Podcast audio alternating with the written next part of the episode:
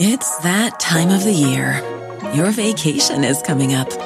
You can already hear the beach waves, feel the warm breeze, relax, and think about work. You really, really want it all to work out while you're away. Monday.com gives you and the team that peace of mind. When all work is on one platform and everyone's in sync, things just flow wherever you are. Tap the banner to go to Monday.com. Whether you're a morning person or a bedtime procrastinator, everyone deserves a mattress that works for their style. And you'll find the best mattress for you at Ashley. The new Tempur-Adapt collection at Ashley brings you one-of-a-kind body-conforming technology, making every sleep tailored to be your best. The collection also features cool-to-the-touch covers and motion absorption to help minimize sleep disruptions from partners, pets, or kids. Shop the all-new Tempur-Adapt collection at Ashley in-store or online at ashley.com.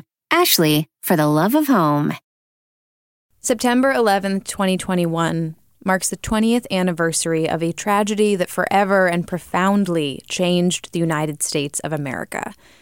Some of you who live in the United States and are listening right now witnessed and experienced those changes. Some of you have never lived in a world without them. Over the course of this year, Civics 101 is going to be exploring and interrogating those changes.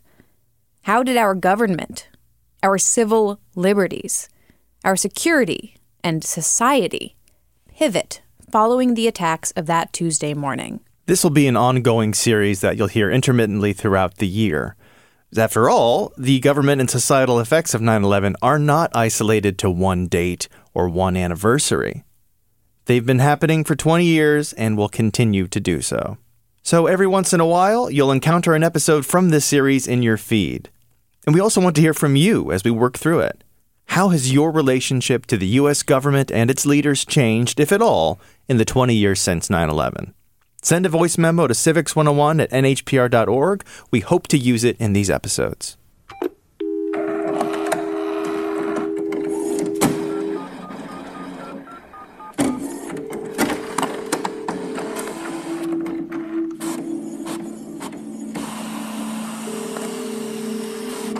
And I remember very clearly by the end of that day, there was photographs of all the hijackers around the room. So the airlines were sending us manifests of their of their passengers, whether we'd asked for it or not, which is kind of crazy. And it was just pouring off the fax machine. And the banks were sending us lists that they were worried about, and it was pouring off the fax machine. So I have this really strong memory of this paper pile behind me just piling up and with sort of unsolicited information pouring in to one field office. So you can imagine what was happening across the country.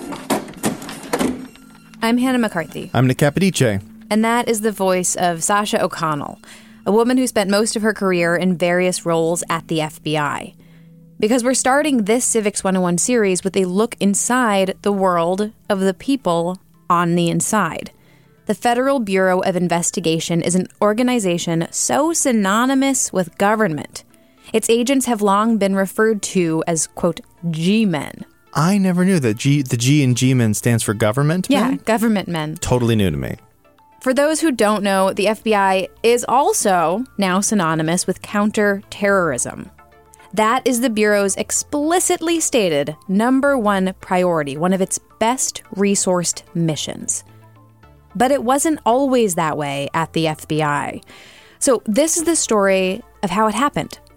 How four planes, hijacked by the terrorist group Al Qaeda, three United States targets, and nearly 3,000 deaths, the tragedy of September 11th, 2001, changed the FBI. I actually joined right into the counterterrorism program, what was then the International Terrorism Operations Section. I joined in 98. Right now, Sasha is the director of the Terrorism and Homeland Security Policy Program at American University. But in September of 2001, she was working for the FBI. Before we go any further, Hannah, can you tell me what is the FBI? What do they do? The FBI investigates federal crimes. Now, the Bureau itself lists those crimes in order of priority. We talked about priorities, right? And domestic and international terrorism is number one. There's also international counterintelligence. Is that meaning like spies? Yeah, meaning spies. Okay. The FBI is supposed to prevent international spies from doing their job uh, and international cyber attacks from happening. And cybercrime, by the way, is on that list of priorities, uh, as is combating public corruption, white collar and violent crime, and protecting civil liberties. They also handle stuff like organized and drug related crime and healthcare fraud. And then the FBI works with the Attorney General of the United States to get those crimes prosecuted. You said that the FBI's job is in part protecting civil liberties. Yeah, they're supposed to be upholding the Constitution uh, in their daily dealings. Okay, so the elephant in the room, if we're talking about the FBI and September 11th, it's the degree to which those civil liberties were or were not upheld after the attacks. This is a very important point. I'm glad you brought this up. We will absolutely be addressing the rise of surveillance and how the U.S. government impinged on privacy, among other rights, following September 11th, 2001. That will come in other Civics 101 episodes. For example, about acts of Congress that resulted in some fairly carte blanche interpretations of surveillance powers. But today, for the purposes of this episode, we are looking at where the FBI was on counterterrorism pre 9 11 and how those attacks changed it. Okay, fair enough. Got it. So back to the place of the FBI in the federal government. It's part of the DOJ, the Department of Justice, right? Yeah, that's the close work with the Attorney General, right? That's who they work with to prosecute these crimes. Okay, so that makes it an executive branch department, which is run in the end by the president. And it is through the Presidential Management Fellows Program, which is designed to place grad students in federal jobs, that Sasha O'Connell, our guest today, ended up at the FBI in the International Terrorism Operations section. In the years before September 11th, there was a real strong initiative underway at the FBI. Not only was the FBI working terrorism cases with partners, but also there was a restructuring in order to focus on terrorism and a whole strategic planning process called MaxCap 5 that was ongoing. And I had the extraordinary opportunity, as one does as a young person in government, to get to staff the working group that was sorting through leading, building, assessing the program, and building that strategic plan. So I was knee deep in that kind of strategic view of the terrorism program at the FBI on the lead up to 9 11. So, if the FBI was working on this strategic plan to deal with international terrorism, how does something as big as all the attacks on September 11th get through? That is the sort of perennial question of 9 11, not just when it comes to the FBI, but when it comes to all levels of government. There was a lot of scrutiny of the FBI following this tragedy, because the question was how could this have happened? And can the FBI really have been paying close attention to international terrorism if this did happen? It couldn't be possible that the Bureau was both focused and this happened, right? Like that couldn't be possible in people's minds. And in fact, it's much more nuanced than that, and that is possible, right? There was a contingent of the government that was extraordinarily focused on Al Qaeda, including this program at the FBI before 9 11. But that's not enough, right? And one of the big lessons in my mind of 9 11 is you know, having a small group looking around the corner, having a small group, you know, focused on a threat is is not enough. While we're on the subject of how this all happened, I actually remember reading the 9 11 Commission report, which is something that Congress and President George Bush requested after 9 11 to figure out what went wrong. It is tremendously well written. I remember that one of the major findings of the report was the FBI and other government agencies were not sharing information, and that likely contributed to the success of these attacks on September 11th. Um, we obviously had the 9 11 Commission, which is an amazing, if people haven't read it and you're really interested in what happened and where the gaps were, I mean, they do an incredible job. They did an incredible investigation, and the report is an incredible resource to understand what was happening. This report takes a look at a 1998 FBI plan to combat terrorism and says, and this is the actual wording here the plan did not succeed. The report determines that the FBI was under resourced there were twice as many agents at the time working drug enforcement as there were working counterterrorism. The training was insufficient, the information systems were lacking, They didn't have enough translators in key languages. The unit that Sasha was working on in 2001, Max Cap 5, was designed to increase FBI counterterrorism capability to maximum capacity feasible by 2005. In September of 2001, almost every FBI field office was considered to be operating below maximum capacity. Hey there, everyone. Hey, folks. The whole Civics 101 team is here in DC for a week. That's why you hear cars and stuff whizzing by. Uh, we are in the district to talk to the people that we talk about on a daily basis. And a lot of those people work in the executive branch. That is the largest employer in the world. And a lot of those people work in the civil service, where, after the assassination of James Garfield, it's a long story, they take an exam to make sure that they are the right person for their job. But if you run a business and you're not the federal government, the best way to search for a candidate isn't to search at all, but to match instead with Indeed. 93% of employers agree Indeed delivers the highest quality matches compared to other job sites. 23 hires are made on Indeed every minute, and their matching engine is constantly learning from your preferences, so the more you use it, the better it gets. And listeners of this show will get a $75 sponsored job credit to get your jobs more visibility at Indeed.com slash civics. Just go to Indeed.com slash civics right now to support our show by saying you heard about Indeed on this podcast. Indeed.com slash civics. Terms and conditions apply. You need to hire? You need Indeed. It's that time of the year. Your vacation is coming up. You can already hear the beach waves, feel the warm breeze, relax, and think about work. You really, really want it all to work out while you're away. Monday.com gives you and the team that peace of mind. When all work is on one platform and everyone's in sync, things just flow wherever you are. Tap the banner to go to Monday.com.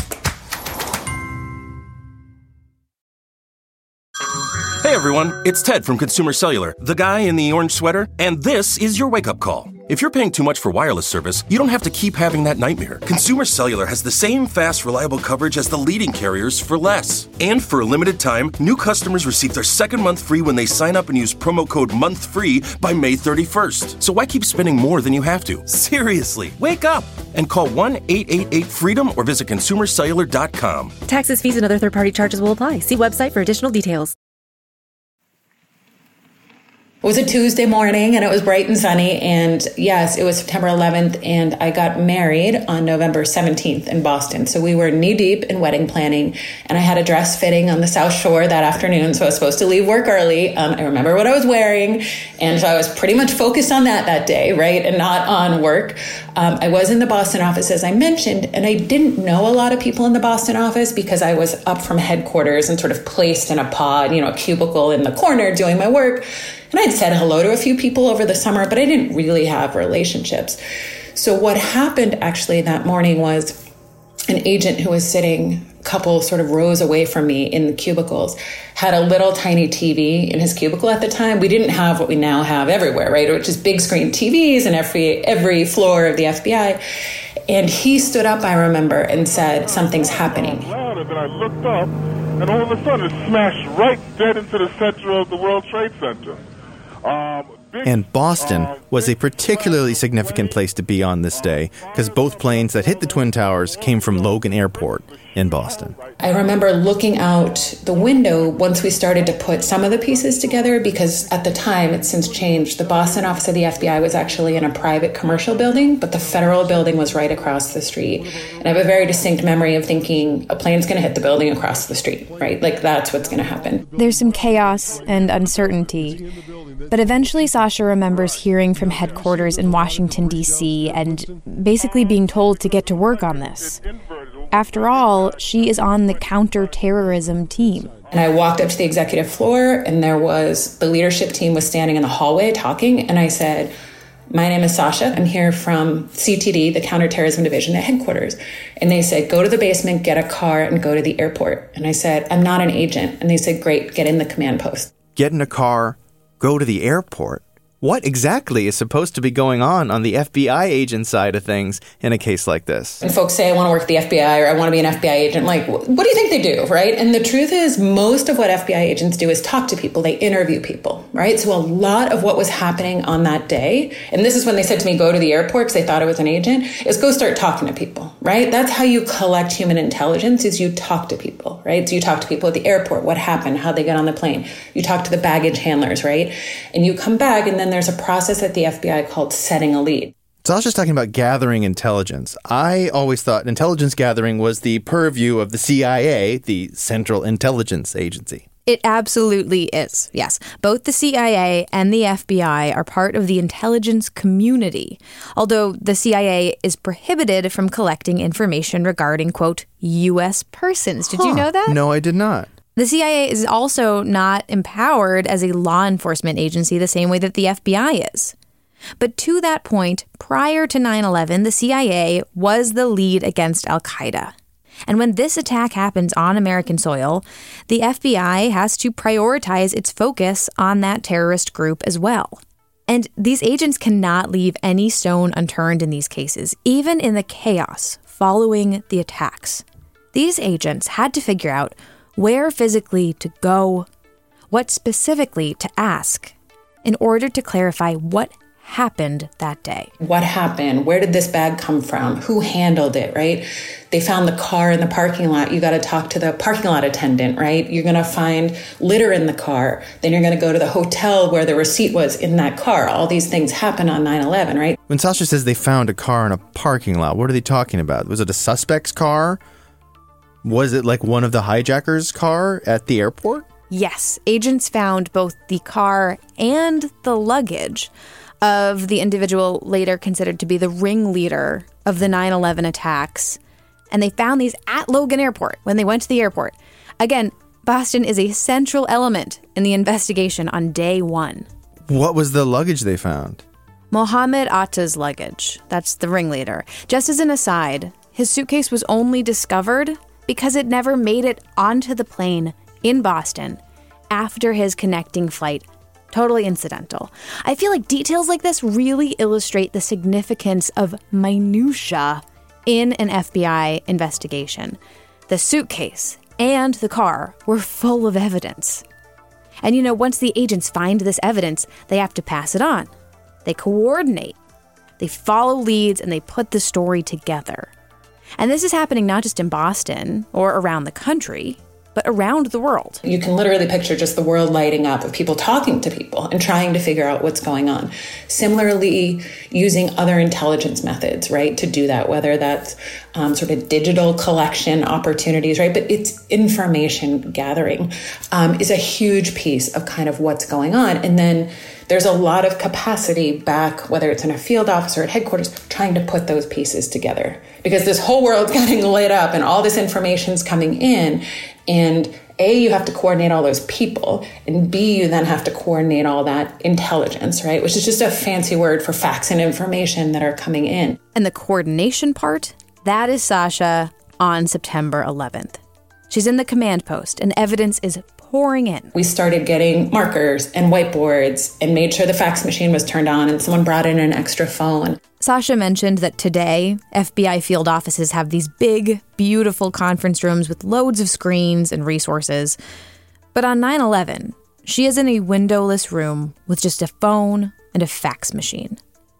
This is before this anti terrorism effort was majorly resourced. And I remember very clearly by the end of that day, there was photographs of all the hijackers around the room um, that were printed out and we could see and there was paper all the way around the room. And by the end of the day my two biggest memories were one that the fax machine was right behind me so i was sitting at a conference table and the fax machine was right behind my back and paper was just pouring off the fax machine because airlines and banks so the airlines were sending us manifests of their of their passengers, whether we'd asked for it or not, which is kind of crazy. And it was just pouring off the fax machine. And the banks were sending us lists that they were worried about, and it was pouring off the fax machine. So I have this really strong memory of this paper pile behind me just piling up and with sort of unsolicited information pouring in to one field office. So you can imagine what was happening across the country. What's up with the banks? The airlines thing makes perfect sense, but how are the banks connected? At this stage in counterterrorism in this country, U.S. banks were already expected to block any Al Qaeda transactions and seize their funds. But the hijackers of 9 11 made extensive use of U.S. banks. The 9 11 Commission report concluded that nothing these attackers did would have tipped off the banks.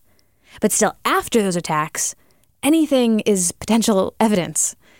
Anyway, Sasha is processing all of this incoming information. My job was to man that phone and talk to headquarters, figure out, you know, understand what they needed from the Boston office. And that's how we worked 12 hour shifts for the next uh, about eight weeks. Um, and I did leave sort of duty in the command post shortly before my wedding. The pressure at this moment must have been incredible, especially for someone who, as you said earlier, was quite young and quite new to the Bureau. Did Sasha say what it was like for her during those two months? Day one, it was just it's a blessing and a curse, right? You're so busy, you don't have any time to think. And it's wonderful because you're busy and you feel like you're contributing. But I wasn't thinking. I was trying to survive and solve problems, right? And find the paper or clean up the fax machine or find George and run down a lead. There was no time to think. Um, we didn't even have a TV in the command post at the time. So it's something I didn't realize. I think I mentioned to you that the first anniversary of 9-11 i saw the pictures really for the first time in the video right? I hadn't seen them. We were too busy just trying to get things sorted out right? Get agents to the airport get the evidence back. You know and again i'm just trying to keep lists and keep organized. It's just you would think that someone who is so closely involved with the investigation would be inundated with images and footage and news the way that we in the US were every waking moment. You know, I think it would have been different had Sasha been in a modern command post surrounded by televisions and news analysis. Instead, it was her and a phone and a fax machine and this constant drive to figure out the who, what, when, where, and why of September 11th. All right, speaking of the modern command post versus the FBI that Sasha worked for in 2001, can we get into the changes that happened after the September 11th attacks?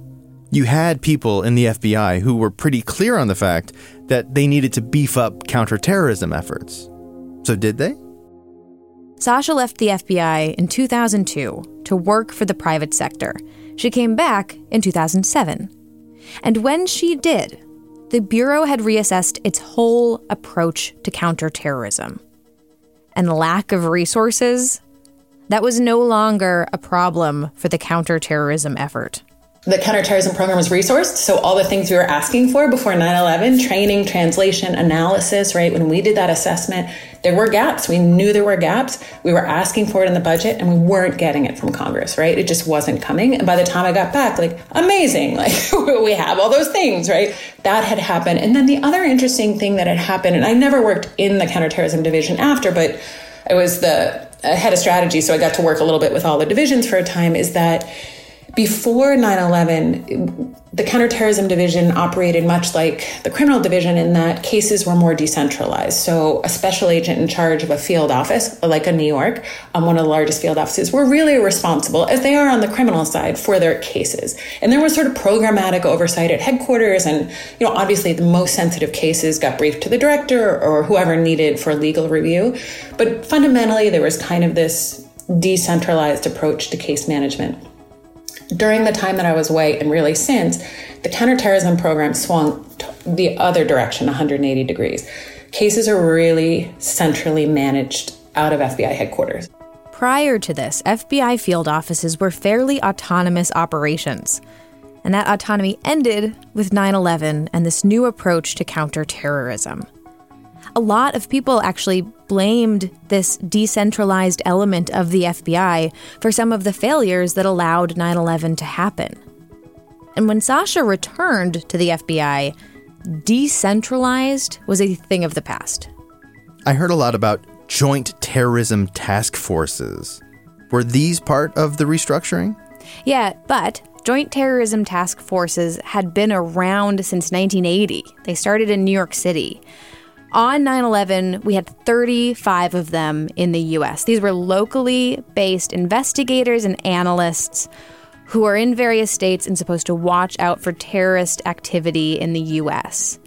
Now, after 9 11, the FBI almost overnight nearly doubled these forces. They had 56 forces in the days after 9 11. We now have 104. The FBI also established a national Joint Terrorism Task Force at headquarters in DC, which coordinates all of these local task forces. Again, this is all part of this big centralization movement. And the Bureau also reassessed how it gathered and reported information. Part of the problem leading up to 9 11 was communication and coordination across the Bureau itself and with other agencies. There had been a major um, initiative called SET, which looked at and then realigned the way the FBI did intelligence intake, collection, and reporting. So it was really about the business process and the prioritization of intelligence collection and shoring up a lot of those gaps, frankly, that existed before 9 11. So that was a huge kind of, it's almost like a strategic change management initiative that um, Director Mueller ran to shore up that intelligence function of the FBI and further professionalize the intelligence workforce to be able to drive that to the next level. So that was huge. And as the FBI is reassessing and reorganizing itself, there is a larger governmental push to think about separating the intelligence gathering and national security mission of the FBI from the criminal investigation and domestic law enforcement mission.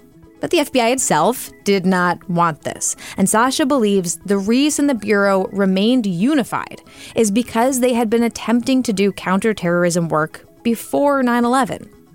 The will was in place, even if the resourcing was not. Yes, there was a lot, again, as you mentioned, kind of push right at the beginning of holding folks accountable. And part of that led to let's split up the FBI some of the work that I had been involved in in terms of Max Cap 5 and explaining that there was a vision for kind of pulling this all together and building maximum capacity, I think, and again, this is my sort of opinion, sort of helped turn those tides. And a lot of work was done by a lot of people who are involved in our partner organizations to say that's not the way to go in the United States, right? You don't want a domestic intelligence agency, right? Focused on US citizens, right? NSA is focused externally, CIA is focused externally. We don't want a domestic intelligence function split off from the FBI. We want our domestic intelligence, to the extent it happens, to be tied closely to our enforcement, which is all governed by the same set of domestic constitution laws and everything else. And ultimately, the Bureau, through a lot of work of a lot of people and a lot of folks, for example, on the Hill who got educated and understood this, and the 9 11 Commission findings, kept the Bureau together. And still today, the FBI has, again, that kind of national security intelligence function and all the traditional criminal responsibilities that we think of with federal law enforcement. So, should we be thinking of the FBI post 9 11 as the ones in charge, the front line of defense? So, sort of yes and no, I would say. So, just to clarify that, the FBI is the lead federal agency, right, for counterterrorism. There's no question about that domestically, right? There's a lot of work going on overseas because a lot of the threats don't start here, right? And so, other US government and foreign government partners are doing that work globally. Um, and then in the United States, you know, there's only, I think today around 14,000 FBI agents, right, to cover the world. And they, they are global. You know, there's 18,000 state and local law enforcement organizations, right? I think there's like 36,000 police officers in New York City. So actually in any instance it's going to be state and local law enforcement that's truly the front line right? Like there just aren't the number of fbi agents right to to be out doing the interviewing. We're talking about the the kind of human intelligence collection that's required to kind of understand what's happening with these threats. Now, as we know, the change that happened after 9 11 is this laser focus on a priority that was just not being sufficiently resourced before the attacks in 2001. But even with that necessary funding and staffing and focus that came out of 9 11, there still aren't enough agents to handle everything, like Sasha says. So if you keep thinking of the FBI as this agency that worked to centralize, it is the coordinating force among all of these disparate law enforcement agencies working counterterrorism in the US. And for the United States, the FBI is kind of the quarterback, maybe, right? You know, at the end of the day, the policy is set by the White House, too, right? When it comes to strategy, when it comes to investigations, though, that's the FBI's calls. Today, in, like in a lot of programs, the counterterrorism program is run in a task force model um, where you know, you can have private sector organizations, you can have foreign um, partners, you can have all the different USG federal partners, you can have state and local law enforcement, and the FBI coordinates that task force. Hannah, you explicitly said to me earlier that we are not focusing on a shift in surveillance or the intense scrutiny the FBI came under in the wake of these changes after 9 11. But I do have to ask, like, did Sasha talk about that at all? Like, that the attacks are not going to just change the structure of the FBI, but the whole idea of security in the United States. And not just security, like civil liberties, surveillance, nationalism, xenophobia, Islamophobia. Were there any signs to the people on the inside of what was going to come next? I do remember, I, I, don't know how long it was after, but after things were more in routine, it was probably at least a month out. I remember sitting in the command post one day, and one of the things that happened in the command post is that we answered the phone when the public called. And I did some of that too when the headquarters line was quiet. And I remember taking a call where the caller said, you know, I want to report to the FBI because there are these people taking pictures of a bridge and I don't know what language they're speaking, but it's not English. And I was like, oh boy, like we got a problem, right? And things are going to change. Like this is that. And so that was when I started to think, oh boy, right? What is happening out there, right? And I was started to think about backlash and hate crimes. I started to think about security and privacy changing.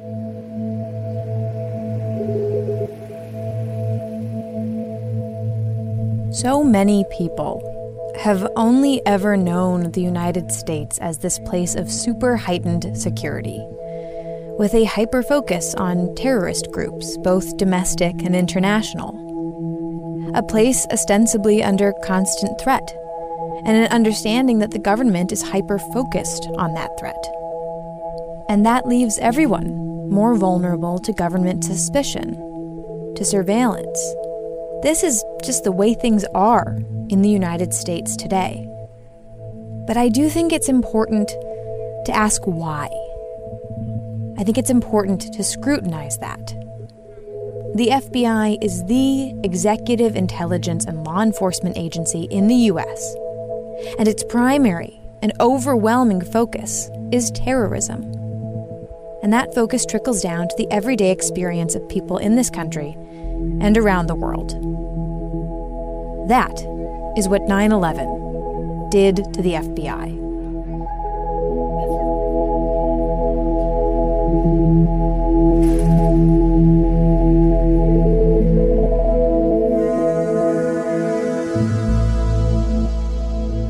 This episode was produced by me, Hannah McCarthy, with Nick Capodice. Our staff includes Christina Phillips and Jackie Fulton. Rebecca Lavoie sees all. If you want a nearly as portable and twice as quiet civics lesson in your back pocket, Nick and I wrote a book on it. It's called A User's Guide to Democracy How America Works. If you liked this episode of Civics 101, or if you want us to go deeper and do more, consider making a donation to the show at civics101podcast.org. We are supported by you. You are the reason we're able to keep going and do better all the time. And while you're there, you can find our entire backlog of episodes. We have many. And submit your own questions about American government. Civics 101 is a production of NHPR, New Hampshire Public Radio.